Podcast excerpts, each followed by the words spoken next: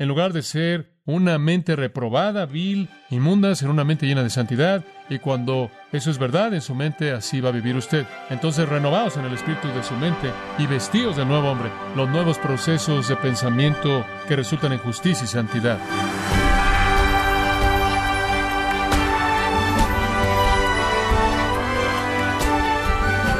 Queremos darle las gracias por acompañarnos en su programa Gracias a vosotros con el pastor John MacArthur. Algunas personas creen, como dice el dicho, que el hábito no hace al monje. Otros creen al contrario, que la ropa hace al hombre. Usando la analogía bíblica de la ropa del cristiano, ¿está usted vestido del nuevo hombre según Dios en la justicia de la verdad? John MacArthur da una mirada a las ropas que lucíamos en el pasado y que estaban manchadas por el pecado, comparándolas con las vestiduras que vestimos en nuestra vida en Cristo. En la serie El retrato de una vida nueva, en gracia a vosotros. Efesios capítulo 4 versículos 17, se lo voy a leer para que lo tenga en su mente y siga conforme leo y después compartiremos acerca de lo que enseña. Esto pues digo y requiero en el Señor, que ya no andéis como los otros gentiles que andan en la vanidad de su mente, teniendo el entendimiento entenebrecido, ajenos de la vida de Dios por la ignorancia que en ellos hay, por la dureza de su corazón, los cuales, después que perdieron toda sensibilidad, se entregaron a la lascivia para cometer con avidez toda clase de impureza. Mas vosotros no habéis aprendido hacia Cristo, si en verdad le habéis oído y habéis sido por él enseñados, conforme a la verdad que está en Jesús, en cuanto a la pasada manera de vivir, despojaos del viejo hombre, está viciado conforme a los deseos engañosos, y renovaos en el espíritu de vuestra mente, y vestíos del nuevo hombre, creado según Dios en la justicia y santidad de la verdad. Uno de los pasajes más maravillosos en toda la revelación de Dios se encuentra en Primera de Juan, capítulo 5, versículos 4 y 5, y sirve como una comparación apropiada para nuestro texto. Primera de Juan 5:4 dice, porque todo lo que es nacido de Dios vence al mundo. Y esta es la victoria que ha vencido al mundo, nuestra fe. ¿Quién es el que vence al mundo? Sino el que cree que Jesús es el Hijo de Dios. Creer que Jesús es el Hijo de Dios y mediante dicha fe ser redimido, ser salvado, ser transformado, significa que usted se ha convertido en un vencedor del mundo. La palabra vencedor simplemente significa victorioso. Es la palabra griega nikao. Significa conquistar, tener victoria, ser superior, vencer. Y una de las realidades básicas de la salvación es que transforma a un perdedor en un ganador. Transforma a una víctima en un vencedor. Nos hace vencedores. Eso es por la definición misma. Recuerde usted las palabras de nuestro Señor, quien dijo en Juan 16, 33, En el mundo tendréis aflicción, pero tened ánimo porque yo he vencido al mundo. En otras palabras, conforme entramos en Jesucristo, entramos en su victoria sobre el mundo, nos elevamos sobre el sistema, nos elevamos sobre la época mala, nos elevamos sobre Satanás como conquistadores del diablo mismo, nos elevamos por encima de la muerte como aquellos que podemos clamar con Pablo, Oh muerte, ¿dónde está tu aguijón? Nos elevamos sobre el pecado, conforme oímos el eco de las palabras de Romanos 6, el pecado no se enseñoreará más sobre vosotros. Nos elevamos también por encima del mundo, el sistema entero de Satanás, como vencedores. Y entonces, como cristianos, nos hemos elevado por encima de la época mala, nos hemos elevado por encima del sistema de Satanás. Nuestra ciudadanía es celestial y como consecuencia vivimos como ciudadanos celestiales, vivimos como vencedores. Pablo incluso va más allá de eso y nos llama no solo Nike vencedores, sino Nike, hiper vencedores, super vencedores. Y una traducción traduce esa palabra más que vencedores. Entonces es elemental en la salvación que es una transformación de victoria, que nos eleva por encima de lo mundano, que morimos a lo viejo y nos levantamos a lo nuevo y somos resucitados con Cristo para buscar las cosas de arriba. Somos los poseedores de una nueva vida los poseedores de una nueva naturaleza. Tenemos el potencial para vivir como un nuevo hombre, un nuevo estilo de vida, un nuevo andar. Eso es lo que Pablo está buscando. Los capítulos 1 al 3 describen lo nuevo en el interior y los capítulos 4 al 6 describen cómo esa vida nueva debe operar en el exterior, qué debe suceder conforme vivimos, la conducta, el patrón, la conducta, la manera en la que operamos nuestras vidas. Y al darnos un contraste, Pablo realmente aborda este tema, el contraste en los versículos 17 al 24 entre lo viejo y lo nuevo. El hombre viejo el estilo de vida viejo y el estilo de vida nuevo y el andar viejo y el andar nuevo. Verá usted en el versículo 17 que dice, esto pues digo, requieren el Señor que ya no andéis como los otros gentiles. Su estilo de vida debe ser diferente. Como cristiano hay diferencias. Usted, según el capítulo 2, ha sido creado en Cristo Jesús para buenas obras, las cuales Dios ordenó de antemano para que anduvieseis en ellas. Debe haber una diferencia de la manera antigua, del andar antiguo, del hombre antiguo. Dios lo salvó para una vida nueva, lo salvó para que fuera diferente, para que fuera transformado. Si alguno está en Cristo, nueva criatura es. Las cosas viejas pasaron, he aquí todas son hechas nuevas. En 1 de Juan capítulo 5 nos dice que hemos vencido. Por el contrario, en el capítulo 5 de 1 de Juan, versículo 19, nos dice, el mundo entero está bajo el maligno. Esa es una gran diferencia. El mundo como lo conocemos está bajo el poder de Satanás. Nos hemos elevado por encima de eso a la presencia misma de Dios. No somos como los gentiles. Pablo describe a los paganos o a los etnia aquí y en primera de Tesalonicenses 4 5 de esta manera. Él dice, los gentiles que no conocen a Dios. No estamos entre aquellos que no conocen a Dios. Cuando venimos a Jesucristo somos diferentes, somos cambiados y nuestro estilo de vida debe encajar con esa nueva naturaleza, esa transformación. Permítame mostrarle lo que está diciendo. Él describe una vieja manera de vivir con una nueva manera de vivir. Dice, así deben vivir en la nueva manera de vivir. Y él compara a un viejo hombre y un nuevo hombre. Ahora el viejo hombre y el nuevo hombre no están hablando de su naturaleza en este pasaje. En algunos lugares en la Biblia puede ser ampliado para incluir eso, pero aquí le está hablando de su estilo de vida, su estilo de vida antiguo en contraste al nuevo. Debe haber una diferencia tremenda. Ahora recuerde esto, la clave de esa diferencia es la manera en la que piensa, es la manera en la que piensa que hace la diferencia. El estilo de vida antiguo con ciertos procesos de pensamiento, el nuevo con un proceso de pensamiento diferente. Esa es la razón por la que el versículo 23 dice que la salvación demanda que usted sea renovado en el espíritu de su mente. Hay un nuevo proceso de pensamiento que se demanda de una nueva criatura y el Señor de hecho comienza ese proceso en la transformación de la salvación. Ahora regresemos al contraste de nuevo, conforme comenzamos en nuestro último estudio juntos. El versículo 17 al 19 describen el andar antiguo y el hombre viejo, versículos 20 al 24, el andar nuevo y el nuevo hombre. Quiero repasar brevemente, ahora recordará de regreso en el capítulo 2, versículos 1 al 3, que se nos dijo que los pecadores andan según el mundo, la carne y el diablo. Operan conforme a esas tres cosas. Ahora aquí vemos una ilustración de cómo opera eso. Usted anda conforme al mundo, la carne y el diablo, y esto es lo que va a pasar. Y nos da cuatro características de la manera de pensar y de vivir paganos. Cuatro cosas en base a pensar de manera equivocada. Una está en el versículo 17. Y esta es la primera característica de una persona no regenerada, no salva, que no conoce a Dios. Primero al final del versículo 17. Andan en la vanidad de su mente. Y la primera característica es lo que llamé vaciedad centrada en sí mismo. El hombre no regenerado resuelve todo en base a su manera de pensar, su mente. Es su mente lo que es definitivo, es lo que él piensa, a lo que él se postra, con lo que está de acuerdo, lo que hace la diferencia. El único problema es que él va a seguir su mente a la vaciedad, porque es vanidad, es inútil, no tiene objetivo, no tiene propósito.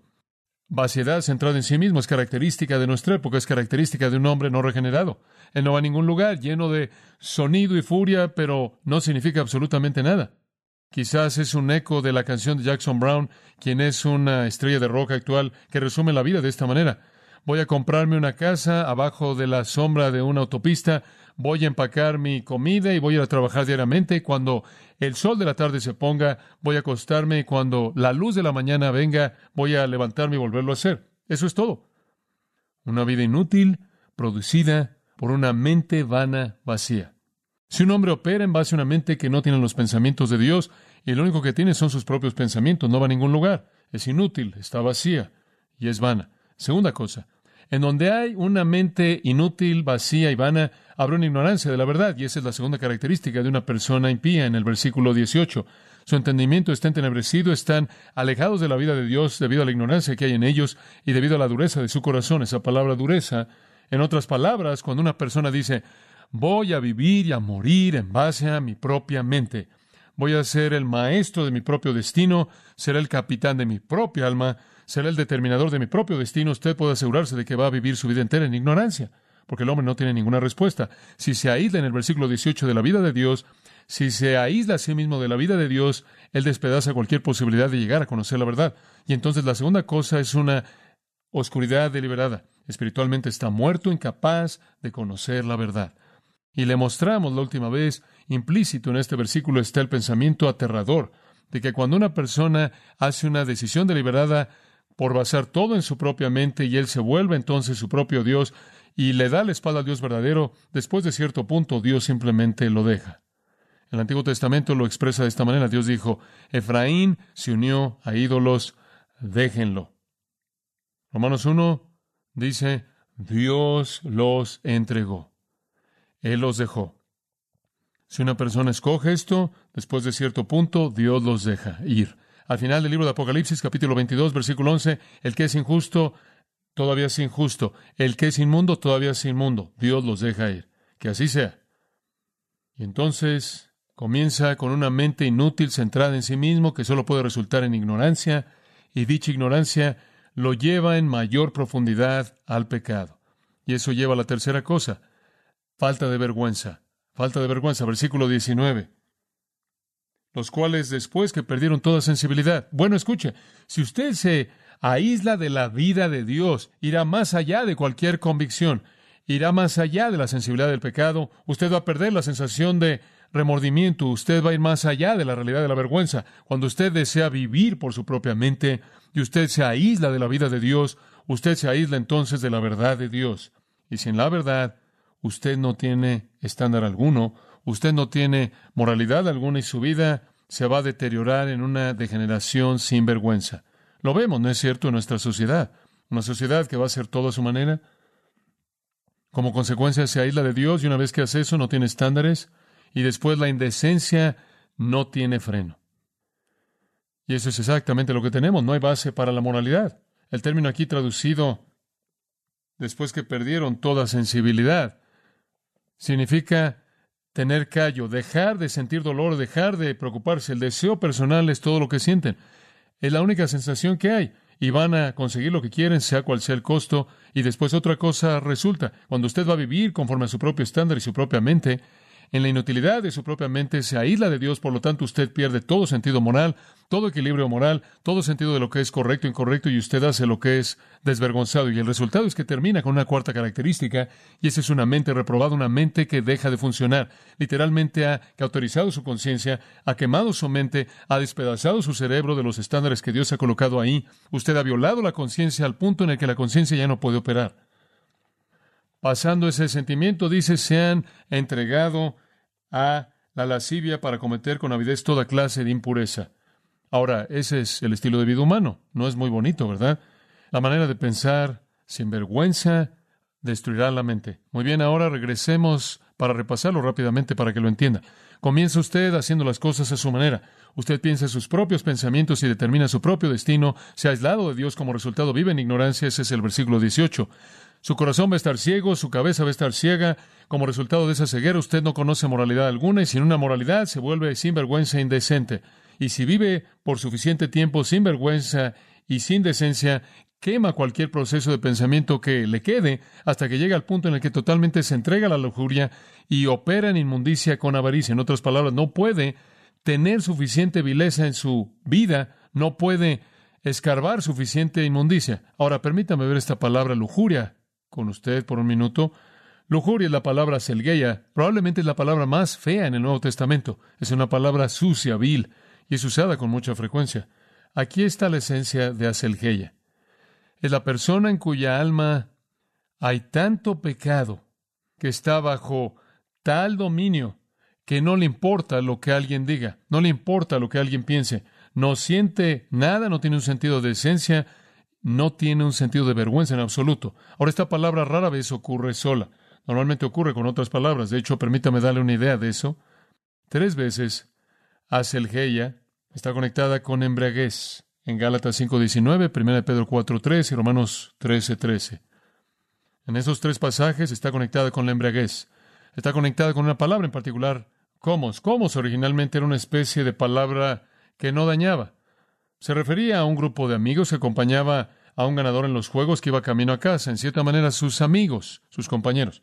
Pero conforme el tiempo pasó, iban camino a casa, se iban riendo y celebrando la victoria y comenzaban a beber y empezaban a meterse en más pecado y degeneró en algún tipo de satisfacción personal pecaminosa de una manera pública, literalmente significa celebrando en embriaguez. Y la selgeia, la persona que tiene lujuria, es una cuya satisfacción personal no conoce restricción pública, no se refrena absoluto con respecto a la gente, está conectado con ese tipo de embriaguez abierta. En segundo lugar, cuatro veces esta palabra está conectada con adulterio, lujuria y pecado sexual. En Marcos 7:22, 2 Corintios 12:21, Gálatas 5:19 y 2 Pedro 2:18 está conectada con pecado sexual. Y en cada caso tiene referencia a una persona que no tiene más vergüenza que un animal en satisfacer su deseo sexual. Ahí es en donde Aselgeia encaja. Es el tipo de lujuria que conoce solo su satisfacción, incluso si es algo animal. Una persona selgeya no tiene más conciencia de la inmoralidad y de la gratificación sexual que un perro. Esa es la palabra. Entonces, tres veces está conectada con embriaguez, cuatro veces está conectada con un tipo degenerado de lujuria sexual que no conoce diferencia más que un animal. Y tres veces, aquí está la tercera vez que es usada, tres veces está usada con pleonexia, y es usada con eso aquí. Plonex es la palabra avaricia en este versículo. Y tres veces es usada con una lujuria tan incontrolable que la gente ni siquiera conoce sus límites. Es el tipo de situación en donde si no me das lo que quiero, te voy a violar para obtenerlo. ¿Lo ve? Es esa avaricia que está totalmente fuera de control. No es alguna actitud interior aislada, agradable, es una lujuria mala, vil, por aquello que está mal, al punto en donde es público, al punto en el que no tiene más decencia que un animal, tiene cero vergüenza y es tan codiciosa que simplemente se quiere satisfacer de tal manera que nunca puede estar satisfecha. Es la locura de la indecencia de embriaguez sexual abierta. Esa es la manera en la que los gentiles viven. ¿Y sabe usted de dónde viene todo eso? Dice usted, bueno, no todo el mundo ha llegado a ese punto, sí, pero nadie en la sociedad humana tiene recurso alguno para refrenarse a sí mismo de llegar a ese punto. Es solo por la gracia de Dios que caen los justos e injustos en general en la sociedad. Y la influencia preservadora del Espíritu Santo y la influencia preservadora de la Iglesia en el mundo que evita que alguien no llegue al fondo de ese nivel. Porque ahí es a donde todo va. Usted comienza con una mente centrada en sí mismo, piensa sus propios pensamientos, se aísla de Dios, lo cual significa que es ignorante y en su ignorancia no tiene moralidad y entonces comienza a vivir como un animal y una vez que llega a la lujuria, la lujuria es lo más condenador que hay porque no conoce límites y tiene un sentido de satisfacción decreciente. Y así es, sinvergüenza, vil, violento, ilícito, ambicioso, lujuria, avara, codiciosa. Así vive el mundo. En Romanos 1.29 la palabra pleonexia, avaricia, muestra el pecado de un mundo impío conforme le da la espalda a Dios para satisfacer sus deseos. En Lucas 12:15 la palabra pleonexia, avaricio, codicia, es el pecado de una persona que evalúa la vida solo en términos materiales. Él no puede conseguir suficiente de lo que él quiere. En Primera Tesalonicenses capítulo 2, capítulo 4, describe una persona que usa su codicia para aprovecharse de otras personas. El hombre que no le importa cómo es la mujer, después de que acaba de violarla, lo va a hacer de cualquier manera. En Colosenses capítulo 3, pleonexia está identificada con la idolatría, porque es codicia por adorar un ídolo en lugar del Dios verdadero. Y en pasaje tras pasaje tras pasaje está conectada con el pecado sexual. Es el deseo por tener lo que es ilícito, es el deseo por tener lo que es prohibido, y es el deseo por tenerlo con tanta fuerza que no tiene conciencia, no tiene decencia, no hay sentido de shock y usted pisa y destruye cualquier cosa y a cualquier persona que estorba su camino. Este es un estilo de vida que no piensa. Dice usted, bueno, ¿cómo es que la gente llega ahí? Los tenemos en toda nuestra sociedad, hay muchos de ellos, créame, por todos lados. Y no hay nada que refrene a nadie que no es regenerado de ir tan lejos. Nada dentro de sí mismos. Nada, y créame, van a ver más a este límite que jamás. Usted lea su Biblia, los malos hombres irán que de mal en peor conforme nos acercamos al tiempo del regreso del Señor. Van a haber más y más y más personas así, especialmente después de que la iglesia sea quitada y la influencia sea quitada Y en 2 Tesalonicenses dice, el que lo estorba ya no estorbará más. Esto va a volverse una inundación absoluta de la sociedad humana si no lo es ya así. Dice usted, ¿cómo es que la gente llega a eso? El versículo 19. Se han entregado.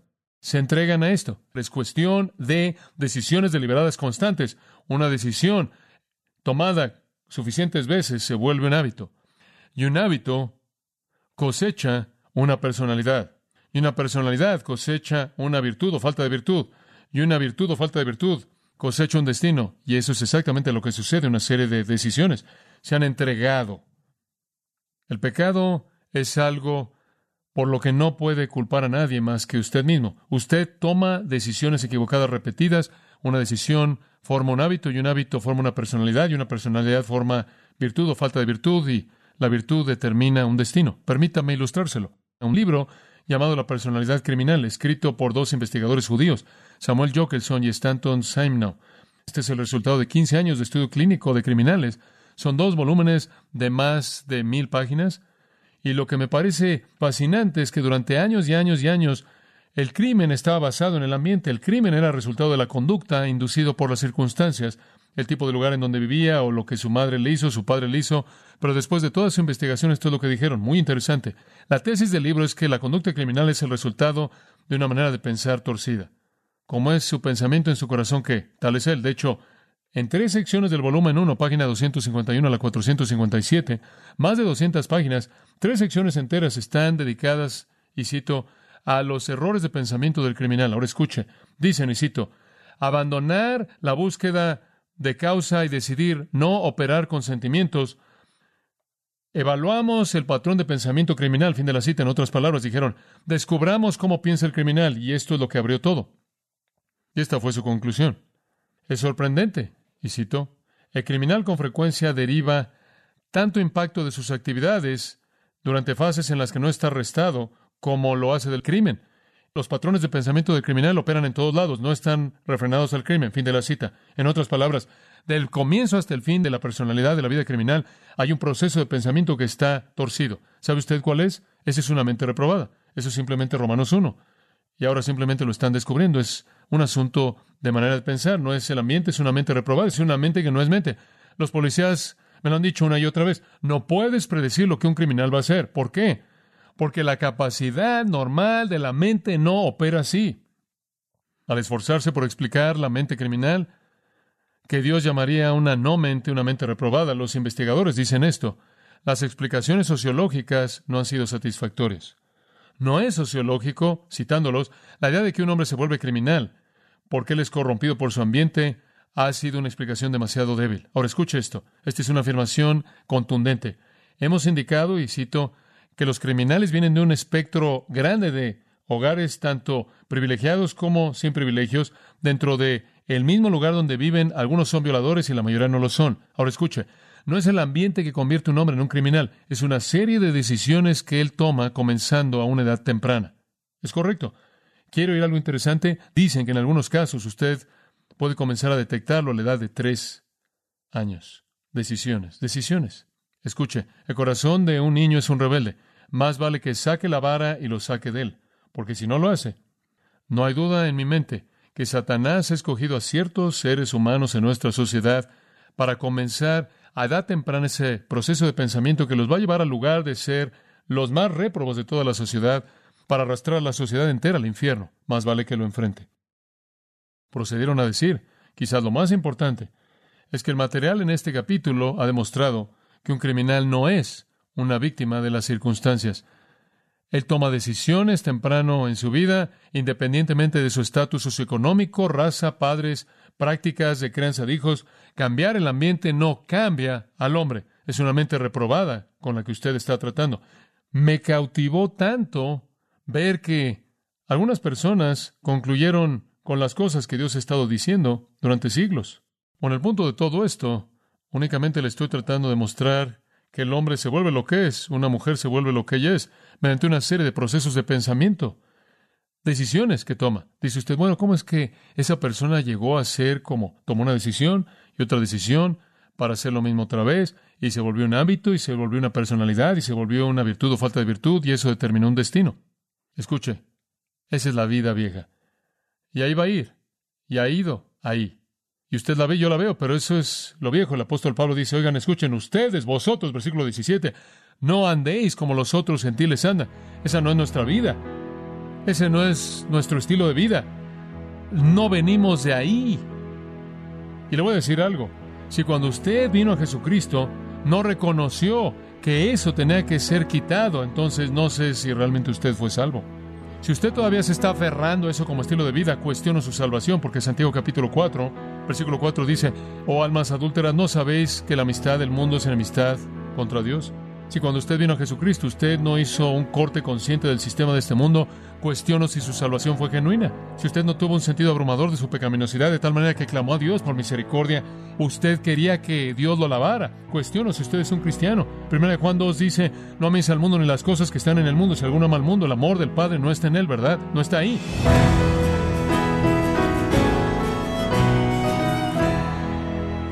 John MacArthur nos recordó que una decisión con frecuencia termina siendo un hábito que forma la personalidad, la cual da forma al carácter, que forja a una persona. En la serie, el retrato de una vida nueva, aquí en gracia a vosotros.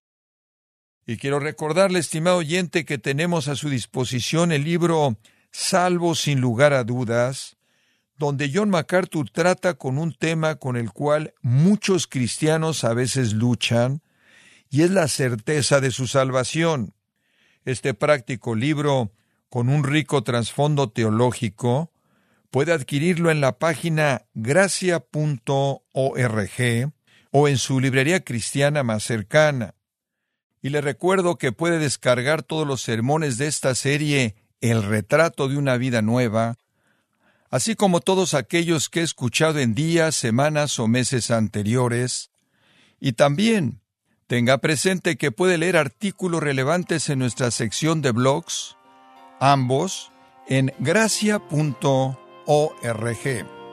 Si tiene alguna pregunta o desea conocer más de nuestro ministerio, como son todos los libros del pastor John MacArthur en español, o los sermones en CD que también usted puede adquirir, Escríbanos y por favor mencione la estación de radio por medio de la cual usted nos escucha en gracia a vosotros. Es importante conocer no solo el país y ciudad de donde usted nos escucha, sino también la radio. Para quienes contactan nuestro ministerio por primera vez, pueden solicitar una copia del mensaje de promoción sin costo alguno, un mensaje por oyente únicamente. Si usted vive en los Estados Unidos o Puerto Rico, escríbanos a Gracia Vosotros, P.O. Box 4000, Panorama City, California 91412. O puede escribirnos a través del siguiente correo electrónico radio arroba Esto ha sido todo por hoy y queremos agradecerle su sintonía de lunes a viernes en nombre de John MacArthur y del personal de este organismo, invitándole para que nos acompañe en la próxima edición y así juntos continuar desatando la verdad de Dios un versículo a la vez en gracia a vosotros.